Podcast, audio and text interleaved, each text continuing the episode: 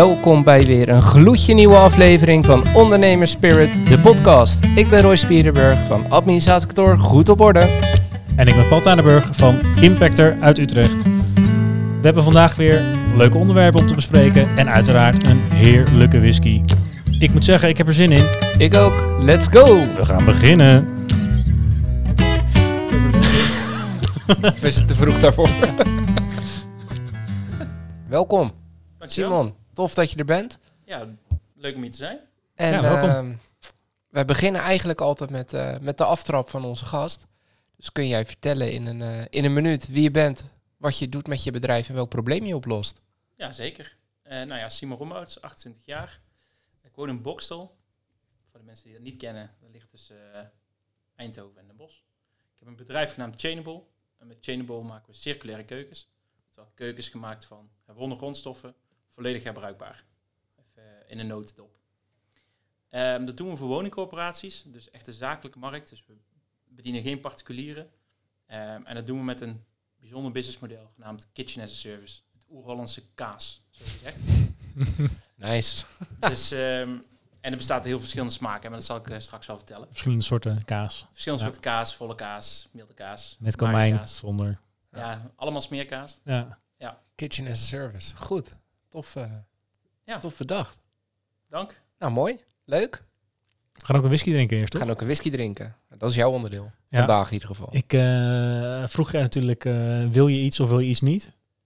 Geen octamoor, zei je toen gelijk. Voor de rest maakt het niet uit. Wat, eh, is Ja. dat te too much? Of zit daar een slecht verhaal achter eh, dat je dat niet trok?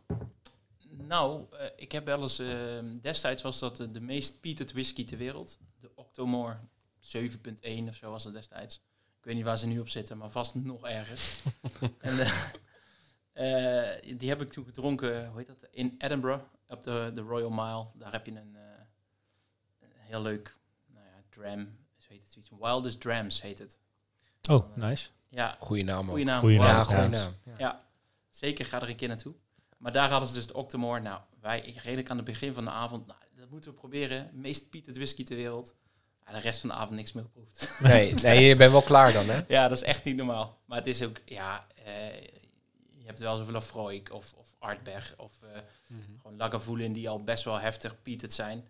Dit is drie, vier keer erger. Ja. Ik vraag me dan ook af of er dan echt liefhebbers voor zijn... of dan veel meer omdat het de meest speeded is. Dat je dan daarvoor gaat, zeg maar. Ja, er zijn wel mensen die echt heel erg van houden, toch? Ja, maar als je daarna niks meer proeft... Nee, ja. Wel, wij... avond. eh, nou, dit is ook. Ik de- heb het volgens mij al een keer verteld in de podcast ook dat ik eh, op het whiskyfestival Ja. met een groepje was. Dat iemand als laatste, als afsluiter van ik ha- dan halen we allemaal onze laatste whisky. En dan toosten we op een geslaagde middag. Dat je een tijdje vroeg van, yo, ik weet niet wie het is, maar wil iemand even naar achter stappen, want eh, ik ruik alleen maar rook. En dat is dan iemand die gewoon twee meter van je afstaat met het glas Octomore. Ja, was dat Octomore? Ik Ja, dat was Octomore volgens mij. Smokehead of zo. Dat is toch ook zo'n hele...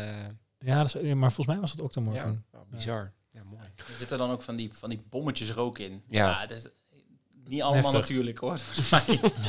Ja, misschien moeten we die ook een keer proberen. En dan gaan we, Gaan we eens gewoon een even keer uitzoeken of dat allemaal natuurlijk is. We Ja. hebben nu een andere mee. Gaan we eerst even openmaken. Ja. Doe je weer soepel. Dank je. Zo. Moet je tussendoor Simon zijn glas nog geven, Paul, of niet? Oh ja. Flink keer die whisky. ja, Simon, we hebben whisky in een glas geschonken. Ja, Eh, maar zoals je ziet eh, is dat een glas waar ook een mooi logo staat van ons. nou en of. Dus eh, als je je las, glas leeg krijgt vanavond, is dat ook ons cadeau aan jou eh, dat je te gast wilde zijn. Dan krijg je dit glas mee naar huis. Oh, wat goed. Dat je altijd, als je er thuis nog even een keer wat drinkt, dat je dan eh, aan de fantastische, hopelijk fantastische avond kan terugdenken. Ik wil nog zeggen, wat kan ik ze bestellen? Maar eh, nee, helemaal goed. Ja, nou, dat kan op termijn misschien ook wel. Ja, wie weet. Maar nu krijg je hem gewoon cadeau als je in het glas Ja. bent. Ja, ik heb nog de echte dan. Zeker, Ja, de originele. Dit is de eerste druk. Eerste, eerste oplage. ja. Eerste Ja. oplage. voor. Ehm, wat we drinken is de Oben Little B. Ja, Ehm, we hebben een eh, boekje, zoals je ziet, dat we even goede proefnotities maken. Dus eh, we beginnen bij eh, kleur. Maar we hebben nu een gast met een soort van kennis. Ervaring, ja. Ervaring.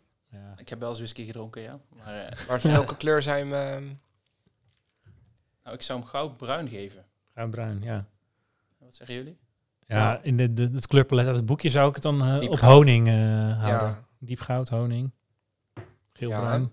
Ik zou Whisky. zeggen honing. Ja. Whiskykleur. Ja, Ja. maar Zo wel, ging het de eerste aflevering. hè? ja. Ziet eruit maar, whisky. echt een whiskykleur. Ja. Nou ja, je hebt die hele lichte, dan heb je toch wat andere associaties bij, vind ik. Ja, of die hele donkere. Dat ik altijd Ja. denk van ze hebben er kleurstoffen bij gedaan. Ja. Ja. Wat niet per se hoeft, Nee. maar ehm, die associatie zit er wel snel. Ja, dit eh, ziet er echt eh, goed puur natuur uit. Ruikt goed. En wat ruik je? Whisky. Dat is zo heel fijn als iemand zegt eruit goed. ja, Wat dan? dat is in ieder geval niet fout.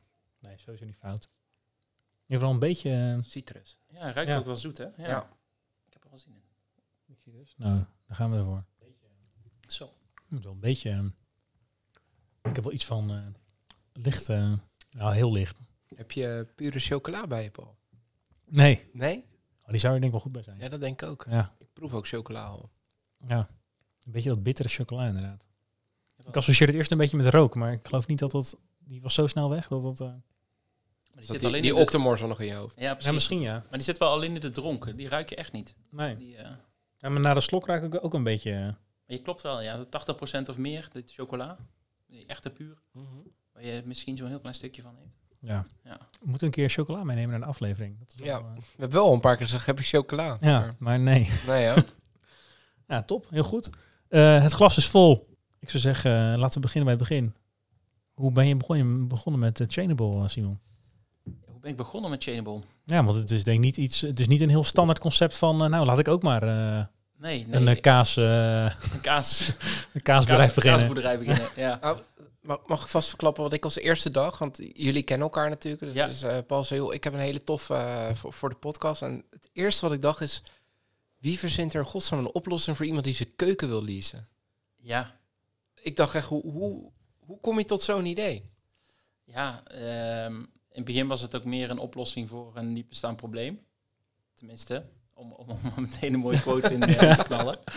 Ehm, je dacht, nou, eh, in woningcorporaties, je hoort het vaak over woningtekorten. Je hebt het eh, in, zo, vooral in het sociale domein, er zijn gewoon te weinig woningen in Nederland. Eh, dus in, in ons hoofd was de aanname, en dan komt die, de aanname was, woningcorporaties hebben weinig geld, dus ze zijn gebaat bij een leaseconcept. Nou, gooi die maar meteen de prullenbak in, want ze lenen tegen negatieve rentes, zelfs op het moment nog. Dus geld is er genoeg. Ja, Dus een leaseconcept daarin eh, iets minder relevant voor het algemene gebruik, die, die woningcorporaties of zakelijke verhuurders. Dus je hebt ook veel eh, eh, meer in de vrijhuursector. En dan heb je institutionele beleggers die daar eh, allerlei woningen hebben en die verhuren. En voor die partij is het interessant. Ehm, maar alleen bijvoorbeeld als ze tijdelijke woningen hebben, flexwoonconcepten of kantoorpanden die tijdelijk woonruimte worden. Of als er een bepaalde tijdelijkheid aan zit, dan wordt huren in één keer heel interessant. En dat zit er dan vooral omdat die tijdelijkheid waarschijnlijk in hun hoofd korter is dan de afschrijftermijn die ze anders op zijn keuken zouden hebben. Zeker, dat, eh, ja, ja. Dus een afschrijftermijn op een keuken is ongeveer 15 jaar. Oké. Dus ja, meestal als, je als je flexwonen eh, concept hebt, dan mag een, een pand bijvoorbeeld ergens ook maar max 15 jaar staan. Dat is de tijdelijke nou ja, woonvergunning Ja. die dan wordt afgegeven. Ja. Dus voor dat soort aspecten is het heel interessant. Maar puur en alleen voor de standaard bedrijfsvoering, nou, niet. Eh, kwamen we dus ook achter. Dus wat ga je dan doen? Nou, dan ga je terug naar de tekentafel. En dan denk je, hoe kan ik wel zorgen dat het werkt? Nou, dan kom je erachter, misschien moeten we toch maar kijken of je ook een keuken kan verkopen. Maar hoe zorg je dan dat je wel voor dat je die keuken ooit terugkrijgt? Nou, dat is een terugkoopverklaring geworden. Maar hoe blijf je dan toch bij je kaasconcept? Dus eh, dat is onder andere een onderhoudscontract geworden. Zorgen dat je al het onderhoud, ook preventief onderhoud aan die keuken verzorgt. En als je dan toch een keuken plaatst, waarom verlies je dan niet de apparaten? Want apparaten is iets, in, zeker in het sociale domein, eh, dus bij, bij woningcorporaties, ja, dan moet de huurder gewoon zelf een koelkast, een oven, allemaal zelf meenemen. ja. Nou ja, ik weet niet of je zelf ooit in een sociale huurwoning hebt gewoond. Maar die, die koelkast van tante Tony, die doet het zo goed. Dus ja, die, Die neem ik wel mee. over. Die Ja. gaat mee, die krijg ik gratis. Maar dat, wat krijg je dan vervolgens? Een hele hoge energierekening natuurlijk. En het is helemaal schrijnend als je helemaal niks anders kan betalen. Dus hoe zorg je dan voor dat je en energiezuinige apparatuur hebt met een beetje kwaliteit, echt premium apparaten. Is door die apparaten ook eh, mee te verhuren eigenlijk. Dan heb je geen initiële investering en je bent volledig ontzorgd. Want als er in tien jaar iets gebeurt, ja, dan hoef je ons maar te bellen en we staan er, nou ja, afhankelijk van de melding natuurlijk, binnen 24 uur. Eh, en dan komen we een probleem maken. En dat bleek in één keer een schot in de roos. Dat is een, eh, ja, een concept waar een woningcorporatie niet zoveel ervaring mee heeft. Want ze doen op het moment voor 95% nog niks met apparaten.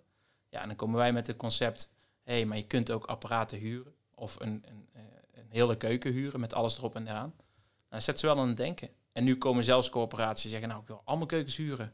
Die gewoon, ja, die zijn bijna doorgeslagen naar, eh, naar die variant. Ja. Ehm, en dan worden ze vaak Maar nog wel Rekenen zij dat dan met, met de verhuur? Want dan krijg je ook situaties dat de ene verhuurder eh, een kale keuken heeft, zeg maar, de andere een vol ingerichte. Ja, klopt. Dus Dat- je, je mag apparaten en dergelijke mag je wel in, de, eh, in je servicelasten verwerken, Ja. maar een gewone keuken niet. Eh, omdat Ja. een keuken is onderdeel van de woning. Dus je, Ja. je mag, het is geen zelfstandige woonruimte zonder keuken.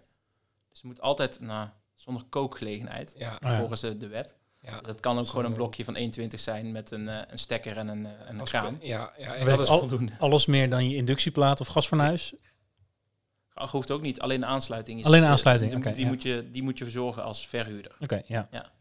Dus ehm, ja, dat, dat bracht in één keer een heel andere dynamiek aan, aan het spel. En, dan- dan heb je soms opdrachten, dan heb je keukens nou, verkocht met terugkoopverklaring en onderhoudscontract. En dan, nou, het is toch wel interessant, hè, die apparaten. Ja.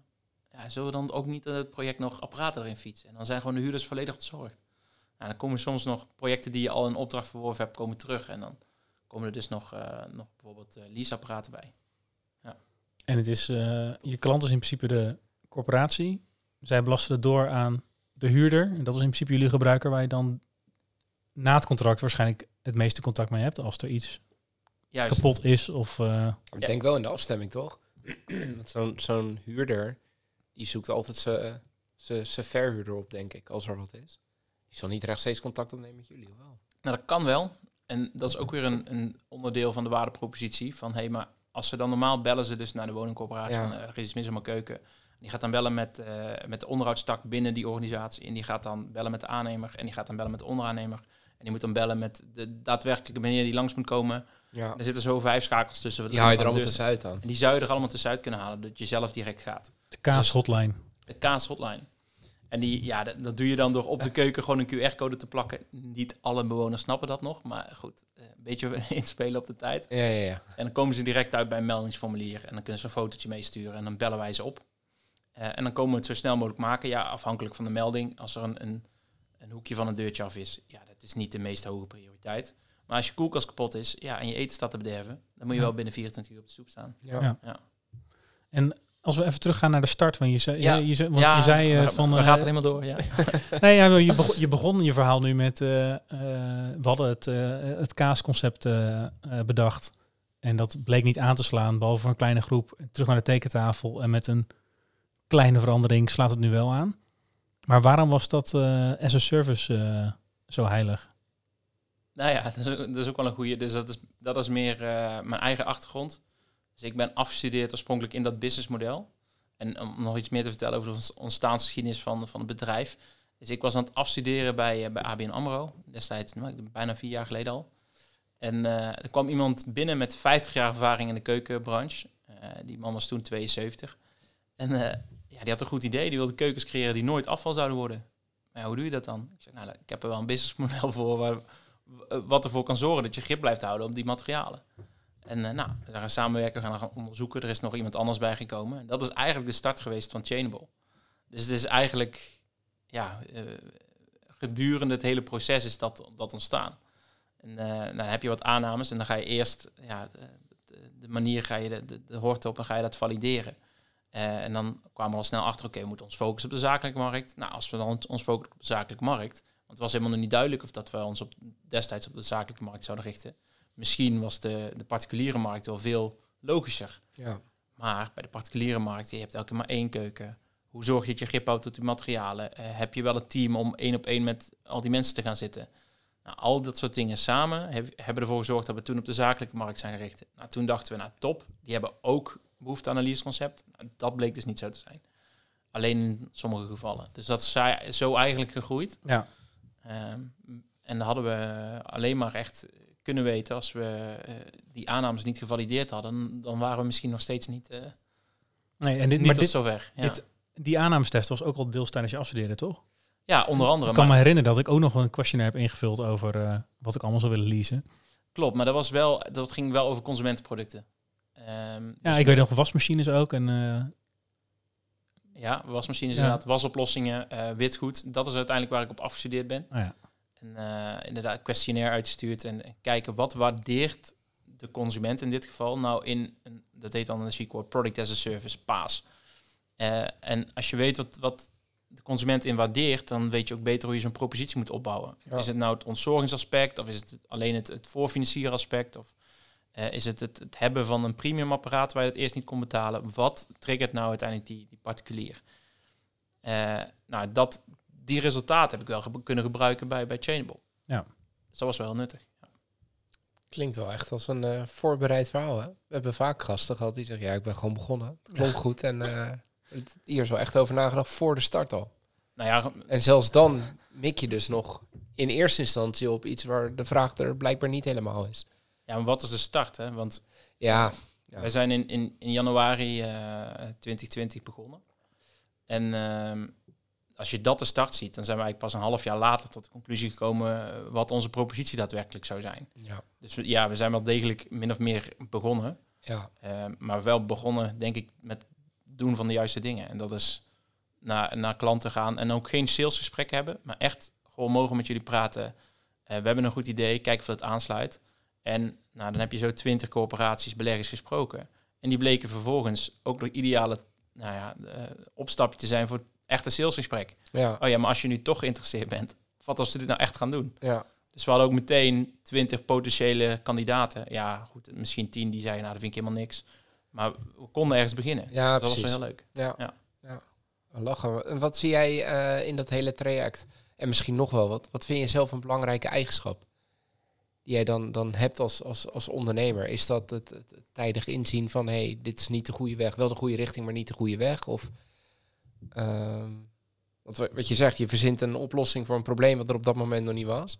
Ja, dat, dat heb je toch ergens bedacht. Ja, dat is een goede vraag. Wat, wat een goede eigenschap is van een ondernemer.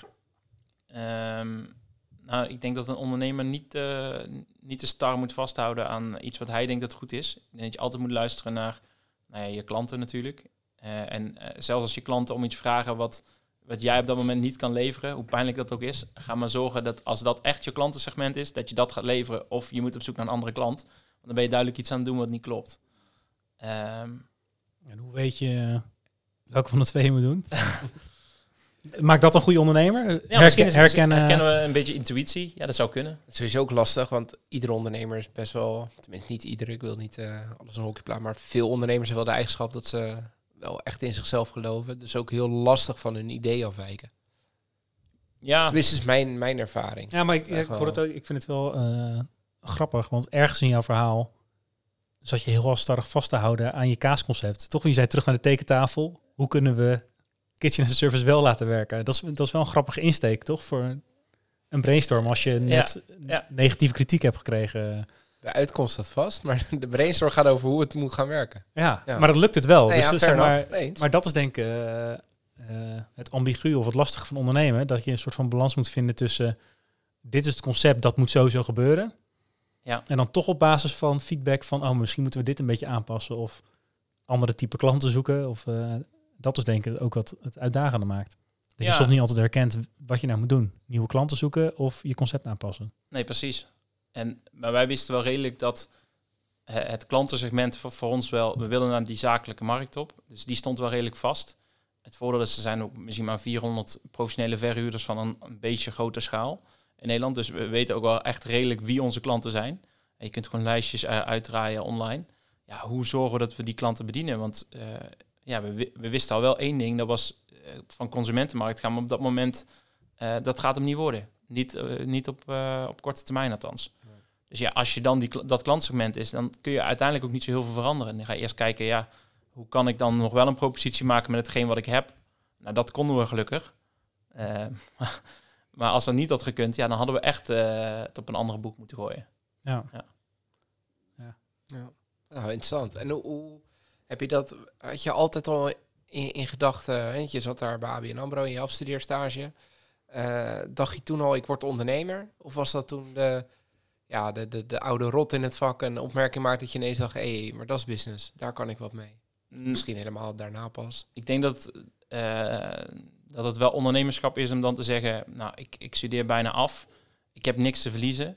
Let's do it. Ik denk dat dat wel een mentaliteit is. Ik denk niet dat iedereen dat gedurfd had.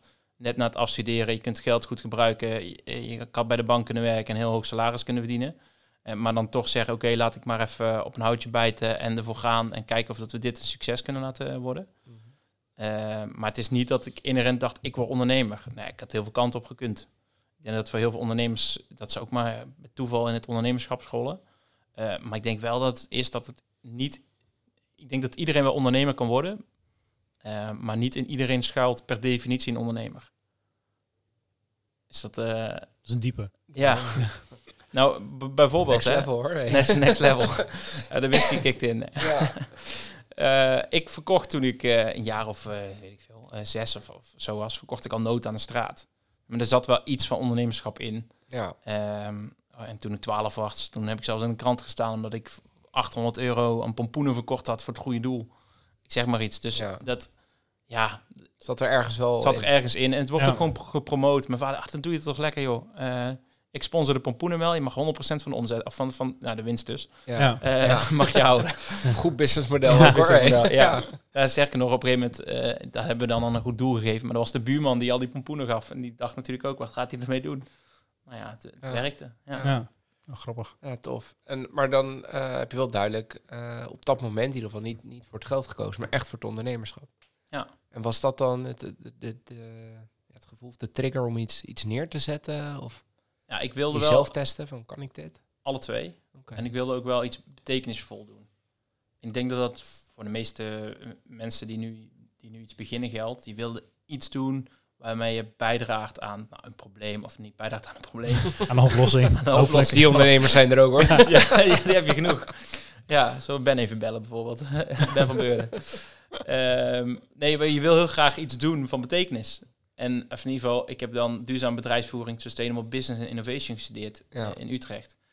Eh, ja, daar wordt al heel vroeg ingegoten. En dat zijn alle, dit is problematiek in de wereld. Eh, dan denk je, ja, dat is wel heel erg.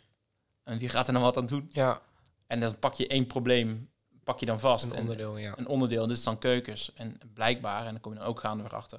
In de zakelijke markt worden 200.000 keukens per jaar vervangen. En die belanden voor, voor 85% in de verbrandingsoven. In Nederland. Ja. Dat je denkt van, hè? Dat is bizar. Dat is echt bizar. Ja, dat is echt bizar, ja. Ja. Dat is echt veel. En dat is dus zonder de particuliere consumentenmarkt. Als je dan Ja. al dat spaanplaat achter elkaar legt, kun je gewoon echt heel vaak om de wereld Ja. met alle keukens die we per jaar in Nederland vervangen. En ik van, nou oké, dat is een, een probleem in ieder geval worth Dat- dat kan- pursuing. ja, precies. Ja. Dat kan Nou, nuttiger eh, Want besteed worden. Sustainable, eh circular, het zijn allemaal, allemaal termen die je tegenwoordig best wel veel hoort. Hè. Het is wel een hot item wat dat betreft. Maar je- voor, voor onze luisteraars ook. Als, s- Ja. Sla ik hem goed plat als ik zeg circulair, is eigenlijk dat je, je eindigt zonder afval. Dus je gaat de rest ga je hergebruiken. Daar komt het op neer. Ja. En eh, zijn jullie dan degene, want krijg je dan je materialen vanuit bestaande keukens? Of ben jij degene die zegt, nou wij kopen nieuw in en vanaf dan gaat het x aantal keer mee? Of Nee, hoe wij het gedefinieerd hebben is een, een goede, ja, noem het even een circulaire propositie. Een propositie meer dan alleen een, een, product is die je gewoon verkoopt, maar alles wat eromheen zit, dat is de propositie. Bestaat eigenlijk uit drie hoofdpijlers. En de eerste is het product en dat is vaak het enige waar men aan denkt. En dan als men het over circulair heeft, dan heb je het vaak over, kan het gerecycled worden? ja, precies. Ja, En dat is maar de helft van het verhaal. Je wil ook zoveel mogelijk gerecyclede materialen toepassen, herwonnen grondstoffen. Eh, en als je dat alle twee goed doet, nou, dan heb je het product eh, slim in elkaar gezet. En dat zijn jullie, de koelkasten, vaatwassers. Ja, maar ook het materiaal en alles op een bepaalde manier op de keuken geklikt. Dat het Mhm. allemaal, dat heet dan losmaakbaar. Hè? Dat je het allemaal los kan maken, dat je het ook makkelijk kunt repareren over, het, over de termijn. Ja. Ehm, en dat je niet allemaal elkaar gaat lijmen en dat het alleen maar met de sloophamer uit elkaar kan. Want dat is dan weer niet circulair. Hm. Dus dat is alleen het product. En dan het tweede is, oké, maar als ik dan een heel circulair product heb, moet ik niet ordinair gaan verkopen. Als ik dat doe, ja, eh, heb ik heel circulair, heb ik heel veel kennis en kunde en heel veel waarde gestopt in een product. En dan belandt het uiteindelijk nog steeds op de vuilnisbelt. Dus dan moet je een businessmodel creëren waar je ervoor kan zorgen dat je grip blijft houden op die materialen. Nou ja, dat is bij ons dan Kitchen as a Service. hoe je het ook bent of keert, die materialen komen bij ons terug. En we weten ook wanneer ze bij ons terugkomen. En dat laatste, dat bleek dan weer cruciaal. Want oké, keuken is een samengesteld product. Van een fronten, van een aanrechtblad, van een spoelbak, van een kraan, van greepjes, noem maar, op. Maar ja, ik ben geen leverancier van greepjes. Ik ben geen leverancier van plaatmateriaal. Ik weet ook niet hoe ik die uh, materialen optimaal kan, kan hergebruiken. Dus ik moet afspraken gaan maken over de hele keten eigenlijk, van toeleveranciers, maar ook met onze klanten, dat die materialen terugkomen. Dat ze oorspronkelijk ja, één op één hergebruikt worden. Of, of opgeknapt worden voor een tweede levensduur, of misschien wel een andere toepassing krijgen. En pas helemaal op het einde staat dan recyclen. En ik denk dat dat de kern is van wat wij met Chainable proberen te doen. Is echt een ketenverandering in gang zetten. Daarom heten we ook Chainable. En, en als je die drie pijlers goed georganiseerd hebt, dan heb je pas een circulaire propositie. En dat maakt het ook heel lastig voor andere partijen om te roepen, ja, dat doen wij ook.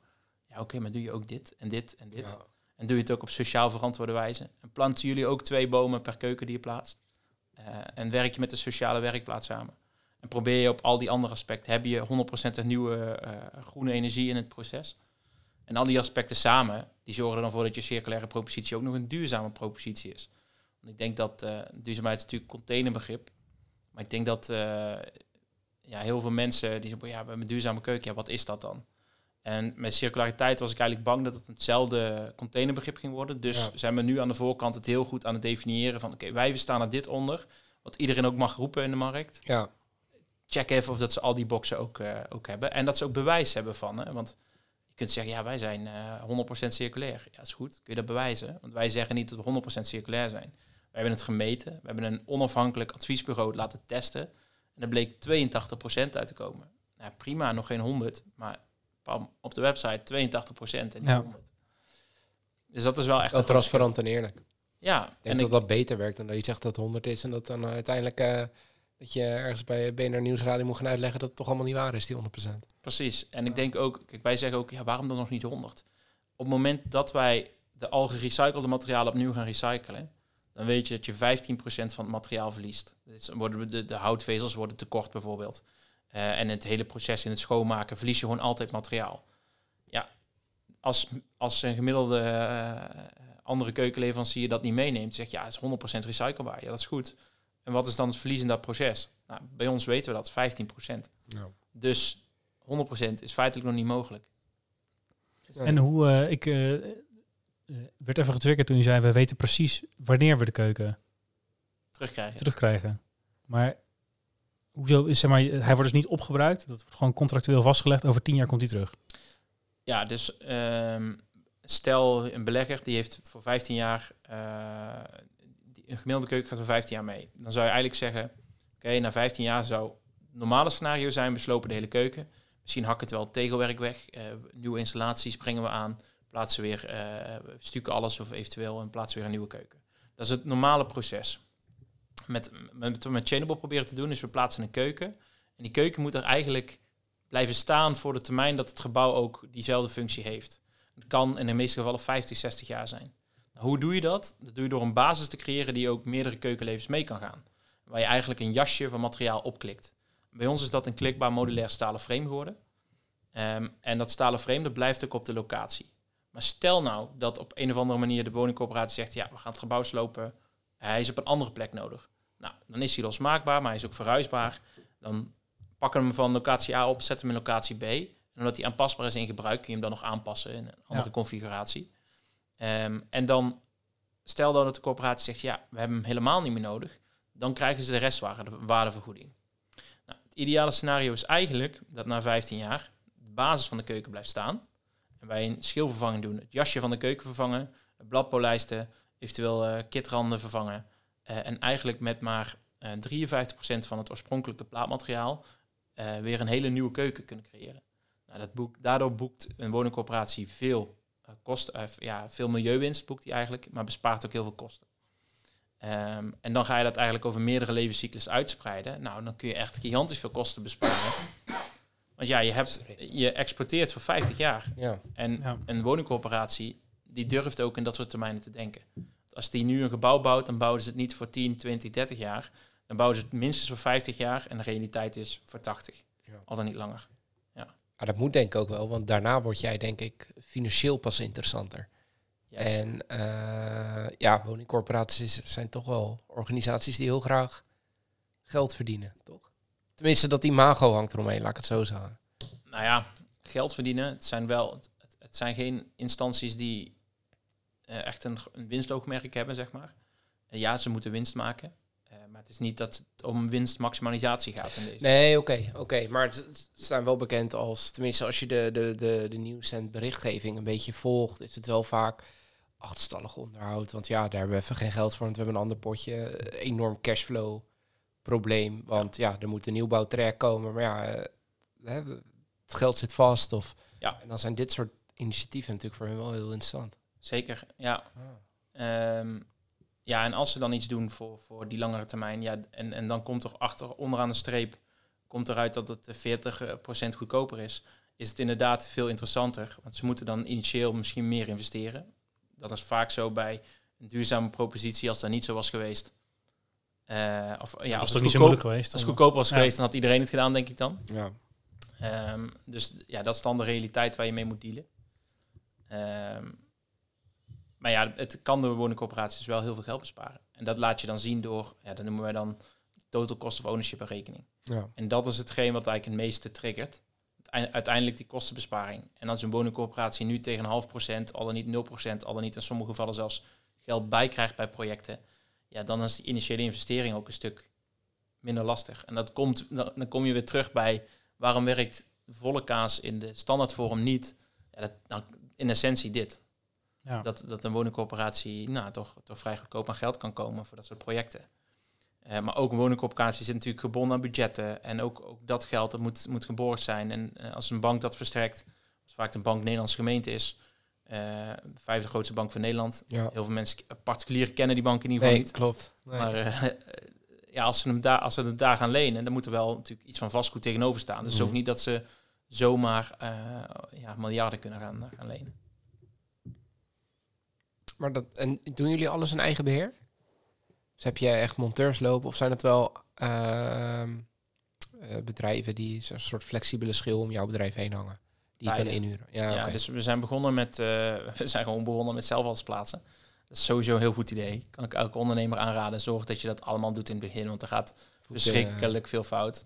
En dan moet je heel snel van leren en dan moet je heel snel van schakelen. Ehm, en dan de tweede keer doe je het net iets beter en de derde keer doe je het weer iets beter. Totdat je op een gegeven moment ja, een professionele organisatie hebt staan. Ehm, nou, op dat moment eh, konden wij ook mensen gaan aannemen, dus dat scheelt. Eh, dan kun je monteurs gaan aannemen, dan kun je iemand aannemen die volle- volledig de operationele werkzaamheden voor zijn rekening neemt. En eh, dan kun je ook gaan kijken naar wat zijn externe partijen die ons kunnen ondersteunen hierin. Dus er zijn gewoon keukeninstallatiebedrijven. En die hebben wij ook als meer als flexibele schil. Maar die moesten wij wel trainen, want ja, ze, gaan niet, ze beginnen niet met een standaard systeem. Nee. Niet Ik met wou de, net zeggen, de ik, standaard eh, kasten. ik als particulier en, in eh, mijn eh, aan elkaar gelijmde keuken, ontzettend niet circulair, Ja, moest ik eh, ook gebruik maken van hun eigen keukeninstallateur. installateur. En anders op eigen risico, maar dan zouden zij niet nog eventjes probleempjes komen fixen. Dan moet je dat zelf maar regelen. Ja. Want ze zeggen, ja, zij weten hoe onze systemen werken. Dus als wat misgaat, dan komen ze ook terug. Want dan weten ze precies eh, hoe het gefixt moet worden. juist. Het zal die leukste zijn. Nou ja, kijk, als wij een onderhoudscontract hebben, dan blijven wij wel verantwoordelijk. Maar als het een zelf aangebrachte voorziening is uiteindelijk, ja. Ja. je kunt niet verantwoordelijk zijn voor iets wat je niet hebt gedaan natuurlijk. Nee, nee. Eh, of aangebracht. Dus daar zitten wel verschillen in. En je hebt natuurlijk altijd verschil tussen normaal gebruik en vandalisme. En, en dat soort probeer je het contract wel een klein beetje eh, te ondervangen. Eh, maar we hebben dus inderdaad een, een schil van, eh, eh, van flexibele eh, monteurs eromheen. die dus getraind zijn in ons systeem. En daar hebben we recent ook de Chainable Academy voor opgericht. Kijk, Alles moet in het Engels. En eh, daar trainen we dus onderaannemers en, en eh, eh, installatiebedrijven om onze keukens te plaatsen. En dat helpt ons wel gigantisch in de opschaling. Want het is om, op moment heel lastig aan een technisch personeel te komen. Überhaupt aan personeel te komen. Maar niet uit wat je ervoor zet. En ehm, eh, nou ja, hoe zorg je dan dat je wel kunt opschalen? Dat is een plug-and-play keuken. Oftewel stekenbaar, niet te moeilijk. Iedereen kan het doen. Stekkertjes met elkaar verbinden. Er hoeft geen installateur meer aan te pas te komen. Ehm, ja, dan kun je het ook veel makkelijker aan andere mensen leren. Dus dat doen we nu. En, ehm, en dat is ook nodig om dan de volgende stappen te kunnen zetten. Ja. En eh, we zijn nog steeds op zoek naar personeel, want we doen ook nog een groot gedeelte nog steeds zelf. Ja. Dus als je nog mensen kent. eh, En doe even een shout-out wat je nodig Shout-out. hebt. Keuken, keukenklikkers noemen wij het. Keukenklik. We zijn dus Keukenklikkers. keukenklikkers. Ja. Ikea, wel keuken, mooi, toch? Ikea keukenbouwpakket, alleen dan circulair. Ja, Ja. ja, ja, letterlijk. Ja, Ja, Ikea is volgens mij niet ziek. Dat is super stevig totdat je het uit elkaar haalt.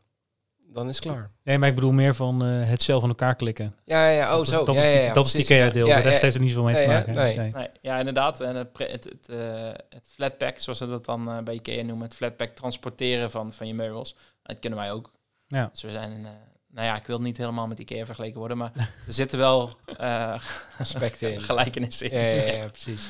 Ja, het is echt... eh, eh, zeg maar, hoe meer je vertelt, hoe meer je denkt van... hoe start je dit op, joh? Want eh, je hebt zoveel dingen om rekening mee te houden. Je hebt, moet überhaupt het concept gaan uitzoeken. En als je dat dan voor elkaar hebt, dan moet je en in de keten voor je, in de keten na je. Mhm. Je moest gaan zoeken naar kliksystemen. Ik neem aan dat je niet allemaal zelf stalen frames bent gaan ontwikkelen. En dat, dat heb je ergens in de markt gevonden waarschijnlijk. Nou, ook dat hebben we gedaan. Ja? Helemaal zelf ontwikkeld, bedacht. En je begint gewoon met lassen. en Kijk. dan denk je, ja, lassen is niet echt losmaakbaar. Hè? nee. Dus eh daar stap je heel snel vanaf. En dan ga je inderdaad in de markt kijken wat er wel is. ja. Ja, daar, daar waren dus oplossingen voor. Gelukkig. ja, daar zijn gewoon klikverbindingen voor en schroefverbindingen voor. Ja. Ehm, Ja, maar het, zijn, het is echt een complexe operatie, want er, zit, het is super, heel veel logistiek zit erbij. super, Eh, super complex. Hele, veel financiële structuren, die ook niet, zeg maar, het is niet, eh, geef me 10 euro en je krijgt een keukenkastje, zeg maar, er komt meer bij kijken dan dat. want Ja. ja. een keuken wordt onderdeel van de woning. Dus al zou je het verhuren, ja, het eigendom, het is niet meer van jou. Op het moment dat je, als ik, ik een dakpan koop, ik leg het op jouw dak, is jouw dakpan.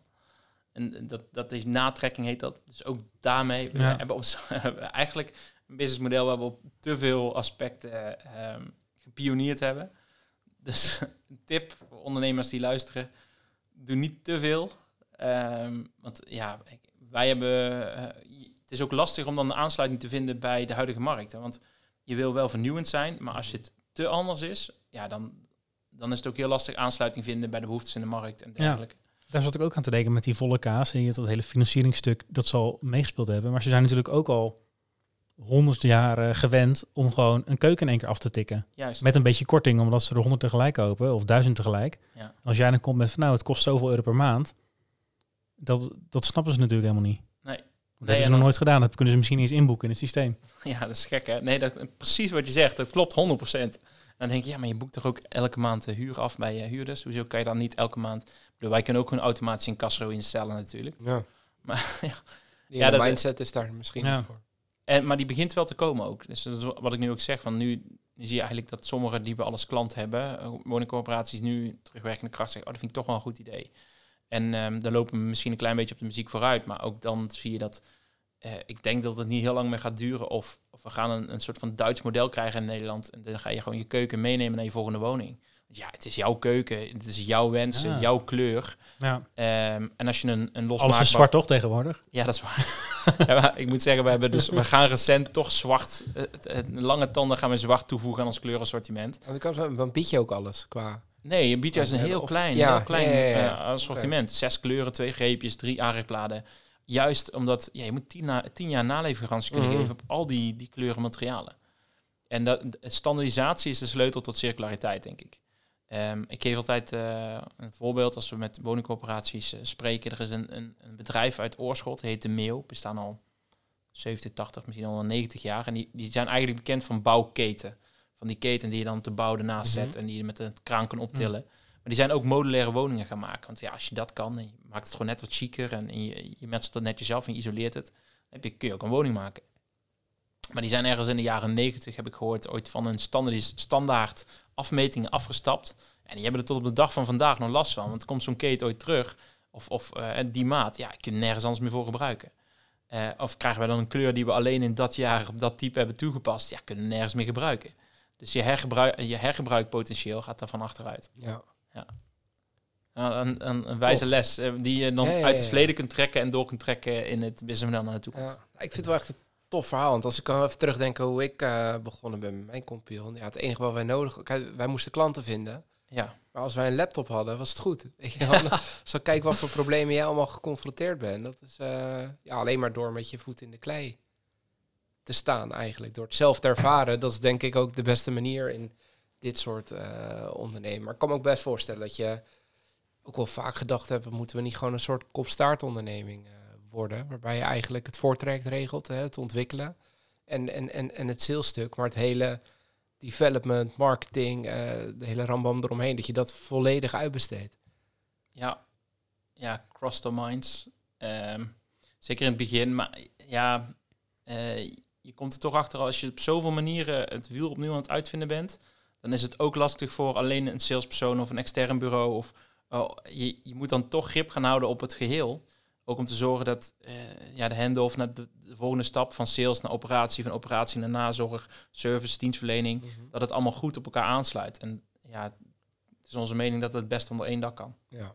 Ja. ja, snap ik ook wel. Als je circulariteit wil garanderen, dan dat wordt last. Je kan natuurlijk heel veel juridisch afdekken, maar het is toch lastig als je niet elke dag in je eigen magazijn eh, rondloopt en dat anderen dat allemaal doen. Ja. Dan kan je er zomaar na een jaar pas achtergeko- achterkomen dat ze, weet ik veel, de greepjes eh, gewoon allemaal bij eh, het grofvel kieperen. Ja, ja dat, precies, onder andere. Dus het is ook voor ons belangrijk om te zorgen dat wij feedback krijgen van, want nu we steeds meer met onderaannemers gaan werken, van oké, werkt het, hoe werkt het wel fijn voor jullie, hoe werkt het niet, wat kunnen we allemaal nog meer verbeteren. Dat doen we ook met, met onze, onze klanten, van nou, eh, lang niet alles uit het eerste pro- project wat we in eh, november 2020 deden, liep goed. Nou, dan ga je dat evalueren en dan ga je echt, je gaat met zweet onder je oksels, dan ga je naar je klant en je denkt van, nou, dit ging echt zo slecht. Ja, ja, ja. En dan, nou jongens, ging toch top? Nou, we stonden eh, ja, met onze mond van tanden van, oh. Ja, heel veel van de problematiek, daar heeft de klant niks van gemerkt natuurlijk. Nee. En, ja, dat wij dat tot tien uur s'avonds zien staan hebben, ja, dat heeft Nee. de klant niet, niet gezien. Dat hebben wij gewoon opgelost. Ja. En dan eh, denk je, oh, oké, nou, daar kunnen we van leren. En die rapporten die we dan schrijven, die, die laten we ook aan alle andere woningcorporaties zien. Van oké, maar hier komen we vandaan en dit hebben we allemaal verbeterd. En waarschijnlijk zullen we bij jullie ook weer dingen tegenkomen. En die gaan we dan weer verbeteren. Maar we, we doen echt iets nieuws. Het is niet dat we al op 50 jaar keukenervaring op ditzelfde systeem kunnen bouwen. Nee. En we zijn echt op, op heel veel verschillende manieren iets nieuws aan het doen. Ja, en als je dat niet durft, ja, even goede vrienden. Eh, maar we zullen toch op een gegeven moment moeten. En dat is denk ik ook wel weer leuk aan dit segment. Ze moeten op een gegeven moment ook, want het is semi-overheid. Ehm, als de overheid gezegd heeft, ja, we moeten 100% circulair zijn in 2050. Practice what you preach. Toch? Ja, Ja. ze moeten daar naartoe. Dus eh, soms krijgen we ook, ja, nu geen interesse. We zijn prima met, eh, we zijn tevreden met hoe het nu gaat. Dan zeggen we wel eens van, eh, ja, prima, maar ben je wel, het is over acht jaar al 2030 en dan moet je 50% circulair zijn. Ja. Dus, ja, je hebt nu al een oplossing die 82% circula- circulair is, dus Je kan nog even vooruit. Je bent wel Ja. zeker van, van je markt dan wat dat betreft. Dat, dat is wel prettig. ja, nou ja, ja, klopt. Z- Zijn er in die zin ook concurrenten? Want ik bedoel, een, een afgedwongen eis door de overheid, dat trekt meestal wel ondernemers aan van, als we zeker weten dat er dan iets gehaald moet worden, dan zal je vast niet de enige zijn die een concept heeft bedacht om daaraan bij te dragen. En dan ken je de Nederlandse overheid niet, want die, die stellen alleen de ambitie. dus die zeggen, we hebben de ambitie om in 2050 100% circulair te zijn, maar in wetgeving vast, eh, vastleggen, dat durven we nog niet. Nee, oké, maar als je zegt, hè, ze zullen wel moeten, want dit wordt allemaal vastgelegd. Nou, misschien dan niet in wet, maar wel een ambitie. Maar Ja. dat, daar zijn ze wel gevoelig voor, zeg je, want je hebt gesprekken. Ja, dat mensen zeggen, ja, we moeten toch die kant op. Ja, Maar ik kan me dus dan wel voorstellen dat mensen misschien ook met, eh weet ik veel, eh, eh, as a service concepten voor eh, dubbele beglazing, voor eh, verwarming, eh, Zonnepanelen. zonnepanelen. Ja, Ja, die die, is er denk ik die al. zijn er sowieso. ja. Ja, die zijn er al. Maar kom je die tegen? Ja, zijn er oh, mensen die het ook voor keukens doen? Of, eh, nou niet op deze manier. En zeker niet op die drie pijlers. Eh, er is wel een keer een concept geweest, die wilde ook iets met een stalen frame doen. Dat is niet helemaal van de grond gekomen, eh, eh, begreep ik. Ehm enigszins jammer, want het had voor ons ook de markt kunnen opbreken. Anders, anderzijds natuurlijk ook fijn. Eh, want ja, dan ben je de enige met, met dit concept. Ehm, je ziet wel dat nu de, de, de grote reuzen in de markt, en deze markt, en de zakelijke markt, wordt met name door twee partijen gedomineerd. Echt al heel erg lang. Eh, eentje Bruinzeel, nou, die kennen we. Die doen ook in de consumentenmarkt veel. Die hebben in 2015 volgens mij een andere grote overgenomen uh, die. Dat hebben samen een groep gevormd. Die hebben gewoon, uh, denk ik, 40, 50 procent van de, de zakelijke markt in handen. Ja, dan moet je dan tegenop boksen natuurlijk als hele kleine speler. Ja. Uh, en die zeggen gewoon in één keer, ja, wij, wij doen 150.000 circulaire keukens per jaar. Want ja, onze keukens kun je door de shredder halen. Ja, maar dan, dan komen wij dus weer van, ja, wat is dan een definitie van een circulaire keuken? Zo hebben wij hem gedefinieerd. Hier is onze bedrijfsvoering. Ja. Ehm, Maar wat zeggen zij dan? Wat gebeurt er dan na die shredder? Ja, dat is, eh, dan zeggen ze, ja, dat... dat het in de tuin als... eh, Nee, nou ja, goed. ehm, het is natuurlijk altijd, altijd makkelijk om je, om je collega's te bashen. Want zeker, dus, dus ze zullen ook wel een gedeelte eh, echt recyclen en zullen ze nieuw plaatmateriaal van maken. Maar een groot gedeelte stoken ze ook gewoon de fabriek mee warm. ja. Ja, dat is ook circulair, want je hergebruikt het wel nog één Ja. keer. Ja. Ja. Ja, wel nog één keer. ja. En dan is het wel klaar. Maar dat is eigenlijk niet eh, Ja, dat is niet echt... de, de echte circulaire definitie, toch? Want dan is alles circulair. Nee, maar klopt, maar welke definitie eraan hangt. Ja, Ja, maar dan zeg je, ja. ik heb mijn auto stuk gereden. Ik zet hem in de fik, lekker circulair, want dan ben ik nog warm van geworden. Dat is toch niet... eh, Dat, Ja, eh, maar dat zou dus kunnen. Maar, maar dit is een probleem in bouw in Nederland. Hè, van, eh, ja, gebouwen worden gesloopt en dat beton dat wordt onder de weg gesmeerd. Ja, circulair beton. ja, Ja. Ja, Ja. want dat is perfect voor, eh, voor ondergrond, voor asfalt. ja. Maar, maar, zo, maar zo zie je dat bij alles. En dat is natuurlijk eh, in, in de Nederlandse bouw, bouweconomie is dat echt heel erg hoor. Qua, qua claims links en rechts. Dus je ziet ook dat veel partijen die het echt menen, behoefte hebben aan, aan eh, ja, toch iets van bewijsvoering of certificaten. Dus eh, wij gaan nu ook kijken, kunnen we toch met de markt samen, gezamenlijk, een soort van manifest afspreken van, ik weet niet wat iedereen zegt, maar als ze niet aan deze randvoorwaarden voldoen, dan is het dus geen circulaire keuken. Nou ja, dat, dat is wel een voet in de aarde natuurlijk. Eh, Maar het, ja, maar het Ja. lijkt me ook wel lastig, want jij, jij weet heel duidelijk wat voor jou circulair is. En, Ja. en, en, en die topman van nou, misschien een van die wel. grote partijen die denkt, ja, maar dit, dit is volgens de hè, letter van de definitie ook circulair. En dan is de vraag, waar is jouw klant gevoelig voor? Want die denkt, ja, maar ja, bij Bruisel krijg ik het zo voor elkaar. En uh, Ja, ook circulair. Voor helft eh, van de prijs. ja, ja. prima, is ook circulair. We gaan daarvoor. Dat lijkt me best, dat zijn lastige gesprekken, denk ik. Ja, die, die hebben we ook. Ja, Die hebben we heel regelmatig. En ja, daar kun je zelf ook niet zo heel veel tegen doen. Nee, dus- eens. eens. Dus eh, ook. ja, je kunt ze ook niet allemaal winnen. Ehm, en dan, dan moet je maar snel overheen stappen. En, en, en soms, eh, als, als je het echt niet kan laten, dan stuur je nog een, een, eh, een prikkelende e-mail. Van, eh, nou ja, luister, het, het zijn wel deze dingen nog. Maar goed, eh, ja. Ja. Doe wat je wil. de- ja, het is uiteindelijk jullie keuze natuurlijk. Ja. Ja. Ja, En normaal dan merk ik in het eerste traject van het gesprek al een beetje waar het antwoord op de volgende vraag naartoe gaat. Maar ik ben bij jou echt benieuwd. Nee, want je hebt heel veel. ehm, ik vind het wel echt heel. Ik vind echt dat je een heel tof bedrijf hebt. Maar het Maar- lijkt me ook echt. wel- Nee, maar het lijkt me ook echt heel lastig. Dus ik ben ook echt benieuwd naar wat vind jij nou lastig als ondernemer? Oh. Ik zou vanuit jouw perspectief zeg maar zo tien Alles dingen- lastig vinden. Ja, echt tien dingen om kunnen noemen dat ik het oh man. Ja, nou ja, goed. Ehm nee, er is misschien wel zoiets als een ondernemerstraining. Je hebt natuurlijk genoeg pressure cookers en accelerators en noem maar, op, waar ik allemaal niet aan heb deelgenomen. Dus eh, voor heel veel van die dingen, ja, je, je komt dan wel van de universiteit af en, en je hebt een beetje analytisch denkvermogen, maar alles kan wel gewoon de prullenbak in. Dus ehm, alles moet je opnieuw leren en je moet dan gewoon de mentaliteit hebben, oké, ja, belastingaangifte, ik heb geen idee. Of, eh, oorspronkelijk natuurlijk, als je je BV opricht, eh, er zijn genoeg adviseurs in van oh, hoe moet ik dat dan, wat is de goede juiste structuur in deze. Eh, en bij alles ja, ben je wel aan het nadenken, eh, goh, hoe werkt dit eigenlijk? Ga je je algemene voorwaarden eh, opstellen? En ik, oh ja, nou, ook nog nooit gedaan. Maar goed, eh, dan denk ik altijd maar aan dus die bekende quote van Pippi Lankhuis. Hè? eh, ik heb het nog nooit gedaan, dus ik denk dat ik het wel kan. Ja, ja, ja. Dus ja. ja, ja, je begint er gewoon aan en met Google kom je een heel eind. Ja. Ja. Ja, en, en zo, zo is het eigenlijk met alles gegaan. En waar het gelukt dat we hadden met, met het team, met de ervaring vanuit, vanuit Kees, eh, eh, die, is, die is dus al 50 jaar in de keukenmarkt, wisten we wel al hoe bepaalde hazen liepen. Ehm, en mijn andere compagnon Jordi, die, die heeft een iets meer technische achtergrond. Dus die kon daar veel meer zijn, zijn technische ei in kwijt. En ik meer met, met kennis van het businessmodel en meer algemene zaken. Alles wat, wat, wa- eh, waar niet iemand eh, verantwoordelijk voor was, daar was ik voor verantwoordelijk. Nou, dat zullen jullie misschien wel herkennen. Ehm, maar ja, zo, zo, leer, zo, leer, zo leer je heel snel. ja. En dat moet je denk ik ook wel doen als, als startend bedrijf. Want het is dat leervermogen, denk ik, wat veel eh, echte start-ups onderscheidt van eh, nou, toch wel de, de stall-ups. Maar is dat dan ook hetgeen wat jij het moeilijkst vindt aan ondernemen? Dat Nee, was- proces? Dat was je vraag, hè?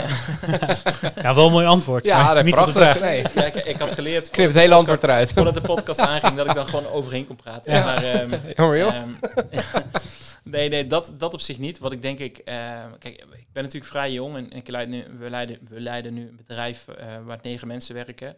Nou, dat is een hele verantwoordelijkheid. Er komen heel veel zaken bij kijken eh, nou, die soms op best gevoelig liggen. Of ehm, eh, ja, waar je gewoon met een beltje waar je nog nooit gehakt hebt. En je praat in één keer over... Ik, had zelf nog geen huis gekocht voordat ik begon. En dan praat je over tonnen investeren. En dan denk ik van... ik ben blij als ik 10.000 euro op rekening heb. Ja, ja, ja, ja. Eh, ja, dus dat is gewoon eh, een hele andere wereld. En daar moet je ook mee om kunnen gaan. En en ik denk dat dat pu- puur op persoonlijk vlak... dat dat wel even schakelen was. Van, oh ja, shit, maar ik, ik ben wel nu de persoon die de beslissingen moet maken... Eh, en ik moet ze ook zo maken dat, dat iedereen in ieder geval het team erachter staat en dat, dat de klanten het kunnen waarderen. En eh, ja, dat, dat je daarin, het is altijd beter om maar een beslissing te maken dan geen beslissing, denk ik. Eh, en dan hopelijk ook heel snel te leren als het de verkeerde was. Eh, maar dat is wel, dat is denk ik wel het meest uitdagende geweest van, eh, van starten in deze twee jaar. En gelukkig gaat het steeds makkelijker en word je steeds beter in. En, eh, maar ja, het is, het is ook niet allemaal van een leien dakje gegaan natuurlijk. Het is echt vallen en opstaan geweest. Ja. Ja. Ja, zolang je één keer... va- Dat, wie, wie zijn quote was dat ook weer? Als je één keer vaker Ja. op ze... je moet één keer meer opstaan dan dat je valt. Ja. Ja, ik word heel je hoeft, nee, nee, je hoeft altijd aangekeken, maar één keer, één keer meer op te staan dat je valt. Ja, ja. Als je op de grond blijft liggen, dan is het echt Dan wel is het over. klaar. Ja. Ja, dan is het zonde. Ja, ik weet niet of wie die quote is. Nee. Maar bij deze. Roy Spierenburg. 2022. 2022. Het Denk al. je op aanvragen? Vergeet het al even niet. Heb je een voorbeeld als ondernemer? Waarin je in die, dat, dat hele traject gedacht hebt van... Ja, ik, tenminste als ik naar mezelf kijk, ik lees best wel vaak boeken ook over, over ondernemers en dat soort dingen. Heb je daar nog... Ja, het, het valt op zich mee, want de meeste ondernemers die wij dan kenden, ja, dat zijn toch de, de, de grotere de standaardvoorbeelden, hè, van Musk tot Branson tot... En heel eerlijk, ja, dan waren er meer quotes. Dan denk ik ook altijd van, ja, maar hoe is, hoe is iemand nou echt geweest in de opstartfase van zijn bedrijf? Ja, Hè, eh, Jeff Bezos, denk ik, ja, fantastisch, miljarden imperium gebouwd heeft, maar hoe is hij nou echt begonnen? Ja, eh, en dan blijkt hij inderdaad drie ton van zijn ouders gekregen te hebben en dan blijkt het toch allemaal net wel makkelijker te zijn Ja. om... om ja, ja. ja. ehm, ik heb dat boek van Trump gelezen, The Self-Made Man. Ah, Ja, die kreeg die begon geloof ik met, ja, weet ik het hoeveel, ja, bizar. ja, Ehm, maar toen las ik laatst eh, wel een leuk ondernemersboek, echt puur, gewoon puur voor de interesse. En dat ging over vast van Daan Wedderpol van uh, Peerby, Eh, of Peerby, Ehm, van het, de de- het deelplatform. Oorspronkelijk eh, nou heel nobel opgericht en we kunnen samen met de buren kunnen we, kunnen we eh, dingen delen. Heel veel, eh, heel veel publiciteit meegemaakt, eh, crowdfundingscampagne, super succesvol. Zo leek het. Eh, maar zijn businessmodel werkt eigenlijk van geen kanten. Eh, en inmiddels heeft hij het aardig op de rit, begreep ik. Het loopt weer en hij is, hij is echt op een hele andere manier nu eigenlijk vanaf het begin weer begonnen en weer aan het opbouwen. En ehm, eh, dat is ook heel mooi om te zien. Maar ik las dat boek en het was een feest van herkenning. Want je ziet gewoon dat een ander ondernemer met, met dezelfde vraagstukken heeft geworsteld eh, als jij. En, en, en misschien eh, voor hem was het echt meteen eh, al in en het ging al heel snel over miljoenen. En dan mocht hij vliegen naar, naar Silicon Valley en dan weer daar naartoe. Waar ik me dan niet zo mee kon identificeren. Maar maar Ja, in de basis in was de het... basis, de ja. vraagstukken. En, en ook, je gaat de eerste keer investeerder ophalen en je gaat geld ophalen. En, en je bent super blij dat je, dat je dan investeerder hebt, aan boord hebt getrokken en dan heb je geld. En dan bedruipt denk ik het gevoel dat met dat geld ook een gigantische verantwoordelijkheid komt. Nou, Eh, ook, Ja. aan je, ook aan jezelf. Niet Ja. alleen aan de, aan de investeerder. Want je wil natuurlijk ja, een mooi rendement voor die investeerder maken. Of, en natuurlijk ook impact maken, noem het maar, maar op. Maar je wil ook aan jezelf bewijzen van oké, eh, ik, ik, wil, ik wil de investeerder niet teleurstellen. Maar ik wil vooral mezelf niet teleurstellen. Dit geld is goed besteed hier. Nou, dat, eh, dat is ook wel spannend. Ja, en dat gaat ook niet altijd goed natuurlijk. Want je begint en je denkt, ja, 750 keukens eerste jaar, prima, gaan we doen. Dan bleken er nog geen 100. En dan zegt de investeerder ook, eh, oei, je loopt een beetje Ja. achter, vriend. Jij loopt een beetje achter. Eh, die tweede ronde, die eh, stellen we nog even uit. Ja, ja, ja. ja. Dus, ja, eh, wat, wat, wat hoe groot, eh, als, je, als je niet wil zeggen, moet je niet doen. Maar waar moet ik aan denken qua, qua ordergrootte? Want ja, institutionele beleggers, ja, je hebt misschien, hè, het vieze woord is, is, is huisjesmelkers, zeg maar. ja, ja. Ja, die hebben misschien eh 30, 40 of, of 50 panden. Moet ik dan daar aan denken? Of, of wordt het Nee. voor jou pas interessant vanaf 100 keukens? Of? Nee, in principe, eh, ja, wij rekenen wel een toeslag voor kleinere, kleinere projecten. En kleiner is. Eh, alles minder dan vijf. Eh, ja. en, en van vijf tot, tot met 20 betaal je gewoon de, de standaardprijs. En dan vanaf of 25, sorry, en, en dan begint er eigenlijk een stafel te lopen. Eh, vanaf 25 keukens. En eh 25 tot 50, 50 tot 100, 100 tot 200, eh 200 tot 500 en dan heb je nog 500 plus. En dan zit er soms ook nog een kickback in aan het einde van het jaar. Stel dat je meerdere projecten hebt gedaan. nou, dan krijg je nog eh, een extra kortingpercentage die we verwerken als credit op de volgende bestelling. Ja. Ehm, en soms, soms zijn dat inderdaad een. We hebben één private belegger, die heeft dan een, een, een gerechtsgebouw in Delft. eh, langs de, de Korte Geer in Delft. Super mooi. Ligt echt schitterend. En eh, die heeft daar 16 appartementen in gemaakt. Nou, super, super mooie klant om te hebben. Het zit een beetje in, de, in die, die sfeer. Huismelker, zo zou ik het niet willen noemen. Maar nee, dat, een- is- dat is de vieze term. Dan, ja, dat is de vieze ja. term, maar die, die, die verhuurt het wel om, om een, een goede boterham aan te verdienen. Ja. Die hebben we dus maar één als klant. En de meeste zijn inderdaad de, de, de corporaties, de beleggers. En ja, daar begint het soms met een project van 24 keukens. Eh, het volgende project dat we nu aan het doen zijn, zijn 156 keukens. En het volgende project is 457 keukens. Dus ja, als je je voet tussen de deur hebt, is de schaalbaarheid heel groot. Ja. Ja. Valt wel op dat ze elke keer net onder die stafel zitten. Ja. Toch Ja, is die een was toch tot 25? Ja, We dat is waar, ja. 24. Ja, dat is waar. Ja, Ja, maar het, ik, bij het eerste project hadden we die staffel ook nog niet. oké. dat scheelt. Eh, dat scheelt. Eh, maar er zitten, eh, die- doen trouwens, die ene klant die doet ook nog wel wat meer projectjes daarnaast. Ja, en, en als we het dan hebben over concurrentie, dan wordt de concurrent wel, wel zenuwachtig hoor. Want dan word je in één keer hofleverancier van een woningcorporatie. ja. ja, En daar hebben ze dan ben je echt binnen. dan ben je binnen. Ja. En En dan je- recurring. Ja. Je weet ook dat ze terugkomen. juist, Dat is je moet, natuurlijk wel heel je moet prettig. wel natuurlijk je zaakjes goed voor elkaar hebben. Eens, tuurlijk. Ja. Maar dat, dat is altijd. Maar ik bedoel, als jij natuurlijk gewoon je keuken levert... En, en dan heb je over tien jaar maar te hopen dat ze je nummer nog hebben, bij wijze Juist. van. Terwijl jij hebt altijd dat contactmoment. Exact. En het Dat is preventief onderhoud. En, ja, eh, tuurlijk. Ja. het onderhoudscontract. En, en ook bij, we proberen op zoveel manieren nog te innoveren. Want het is echt een hele, het zijn allemaal dinosauriërs in deze markt. eh, Van IT-systemen en, en eh, weet je wel, we hebben een digital twin van de keuken. Nou, dan kijken we echt, krijgen we die schaapachtige ogen van wat, wat is dat? Nou, dat is een materialenpaspoort gekoppeld aan de keuken. Eh, wat betekent dat we precies weten wat erin zit op schroefjesniveau na.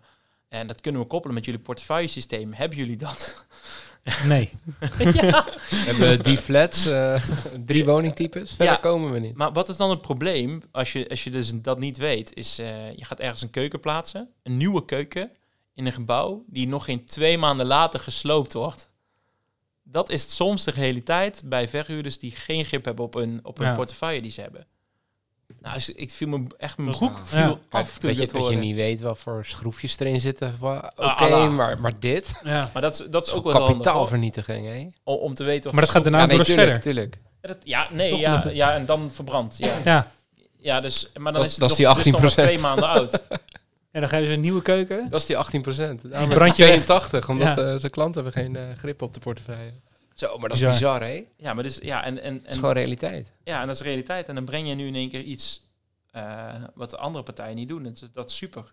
En die data die je opdoet, kun je ook weer gaan ja, monetariseren, zoals het een chic woord heet.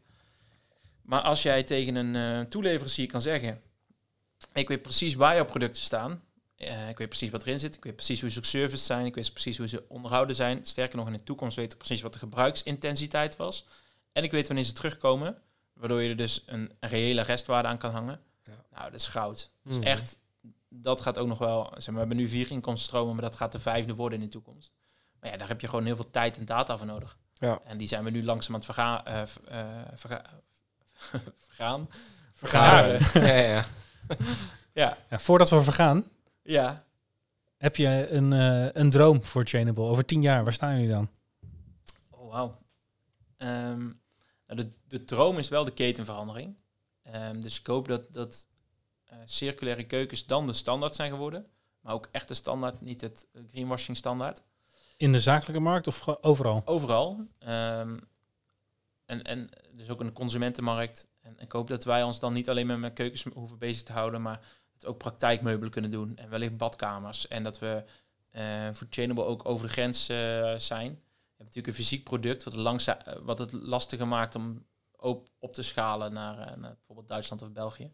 Maar het is wel een van onze dromen om, om ooit naar die landen toe te gaan. We hebben nu al één keuken staan in, eh, in Duitsland. Dus we kunnen onszelf multinational noemen. Ja. Ja. Nee, maar je zei net al, het Duitse model. Ja, Ah, dus per definitie een mooie markt. ja, zeker. We Groot. net een internationaliseringsonderzoek afgerond. Eh, gigantische markt. En, maar er zijn wel netto exporteur. Er worden echt superveel keukens in Duitsland gemaakt die op naar Nederland komen, maar Ja. in heel Europa.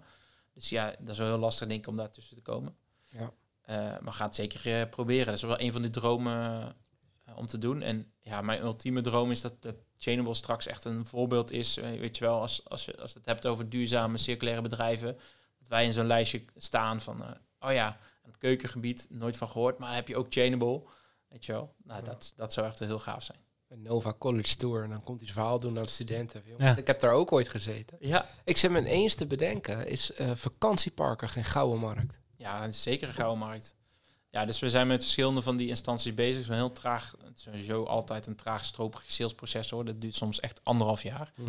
Ehm, maar daar is wel echt heel erg eh, prijsgedreven. Ja, Dus, eh, oké. dus het is wel lastig om daar dan tussen te komen. Ehm, maar we gaan het zeker proberen. Of we Ja, zijn het je- aan het doen. Je hebt tegenwoordig natuurlijk ook die, die, die tiny houses en dat soort dingen. Je ziet wel steeds duurzamer. Nou weet ik niet of tiny house is gedaan omdat het een trend en is en dus lekker verhuurt. Maar Ja. dat, eh, ik zal eens denken, daar is natuurlijk ook veel intensief gebruik. Dus ook, ja, snap ik best wel dat je daar veel, Ja. eh, veel markten kan hebben. Ja, zeker. Zo, oh, eh, dat is misschien ook wel onderdeel van die droom dan. Als ik ooit Alles. Op, nou, weet je wat me echt heel leuk zou zijn? Ooit op vakantie gaan. Je eigen, je eigen keuken. En dan je eigen keuken tegenkomen. Lekker. QR-code scannen. Ja. Ja, ja. service zoek indienen. Zeg, ik ben op vakantie, even mijn collega's laten zweten van, ah, dit laadje zit scheef. dat... ja, Ja. ja. Ja, mooi. Tof. Maar, maar als je daar nou bent over tien jaar, ja. of eh, een heel eind onderweg, Ja. heb je dan een eh, fles eh, voor succes klaarstaan? Ja, En zeker. zo ja, welk is dat dan? Ah, dat is wel een hele goeie. Ja, want ehm, ik heb sowieso wel een, een, een, flesje om een succes te vieren. Ehm, toen ik afgestudeerd was, had ik een 21 jaar oude Glendronach, of hoe je dat uitspreekt, een whisky of een sherry of een port gerijpte eh, Mhm. whisky. En eh, ik had, toen ik 25 werd, had ik een eh, 25 jaar oude Kaul Ila gekocht. Heb ik nog steeds niet open gemaakt.